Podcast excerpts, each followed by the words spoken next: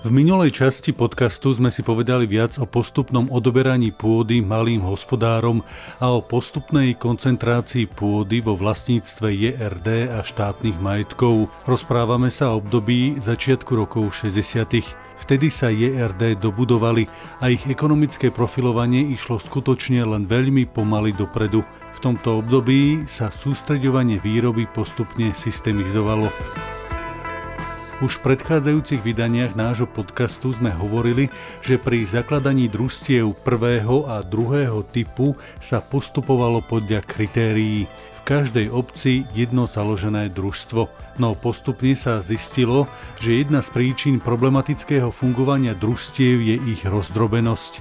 Najmä ešte predtým, než vznikli represívne zákony, ktoré odoberali drobným rolníkom pôdu, bola výmera mnohých jednotných rolníckych družstiev v malých obciach dosť nevýrazná na to, aby sa družstvá rozvíjali a aby sa postupne dostávali zo zlej situácie. Po roku devätnásťstošesťdesiat teda vznikajú aj organizačné podmienky pre postupné budovanie veľkovýrobných foriem hospodárenia. Bolo jasné, že len veľkovýrobným hospodárením sa podarí zvyšovať ekonomické ukazovatele podnikov a tak sa podarí konečne dosiahnuť taký plán, aby tí, čo nedobrovoľne vstúpili do družstva, stratili argumenty o tom, že takéto spoločné hospodárenie nie je životaschopné.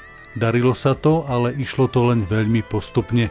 Práve v spomínanom roku devätnásťstošesťdesiat prišlo už k želanej koncentrácii pôdy vo vlastníctve J R D a štátnych majetkov.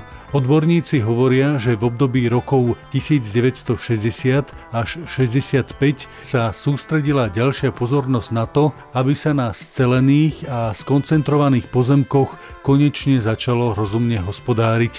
Išlo aj o koncentráciu výroby, mechanizácie živočíšnej výroby, pracovníkov a navyše aj o zlepšenie spôsobov hospodárenia. Štatistiky hovoria, že k prvému júlu tisícdeväťstošesťdesiat sa vo všetkých troch krajoch a tridsiatich okresoch dosiahla dostatočná nadpolovičná väčšina držby pôdy. Po roku devätnásťstošesťdesiat bola teda pôda vo väčšine obcí v rukách jednotných roľníckych družstiev. Súkromní roľníci mali pôdu vyčlenenú na konci dediny, prípadne aj v horších bonitách. V niektorých obciach sa vraj stávalo, že hneď ako sa začala hromadná kolektivizácia, založilo sa celoobecné družstvo a hneď sa rozorali všetky medze a začalo sa hospodáriť podľa aktuálnych daných prevádzkových poriadkov. Pozornosť sa čoraz viac začala venovať ekonomike jednotných roľníckych družstiev a formovalo sa aj roľnícko-družstevné právo. Postupne sa začalo aj premýšľať o tom, aká je vhodná, teda reálna a potrebná veľkosť poľnohospodárskeho podniku, jednotného roľníckeho družstva a štátneho majetku. A keďže sa hovorilo o ekonomike, vo väčšom sa lepšie pracuje.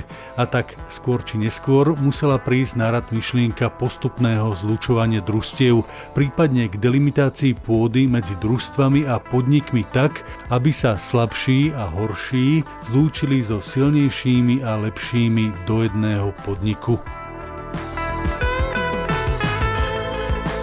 Najprv sa teda spojili pozemky, scelila sa pôda a zvieratá sa sústredili do nových vhodných objektov pre živočíšnu výrobu.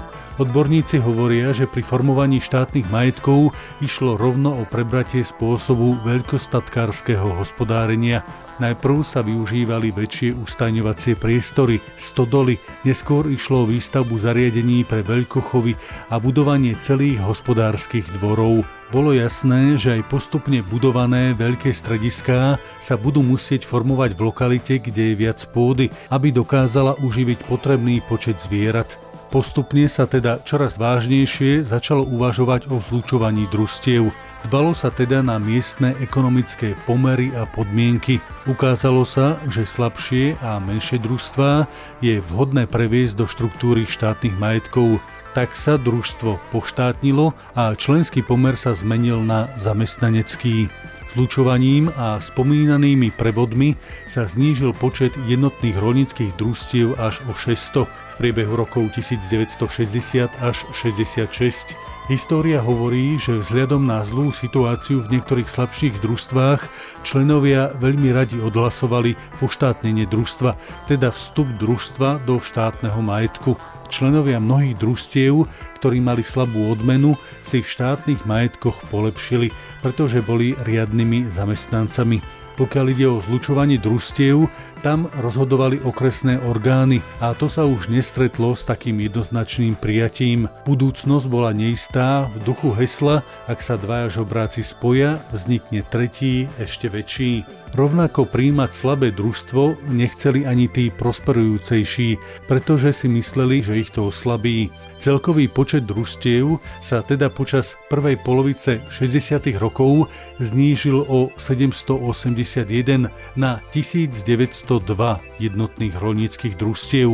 Neskôr tento počet postupne ďalej klesal.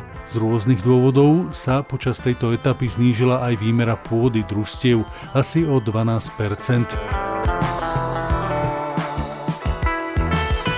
Na záver ešte dodajme, že výskumníci vtedy riešili aj úlohu optimálnej veľkosti poľnohospodárskeho podniku. Optimalita teda bola, ak mal podnik šesťsto až tisícdvesto hektárov poľnohospodárskej pôdy, pričom začiatkom šesťdesiatych rokov bola priemerná veľkosť zlúčeného družstva asi tisícsto hektárov. Neskôr sa pristupovalo ešte k väčšiemu zlučovaniu a vznikali tak gigantické jednotné rolnícke družstvá a štátne majetky, ale to je už celkom iná kapitola.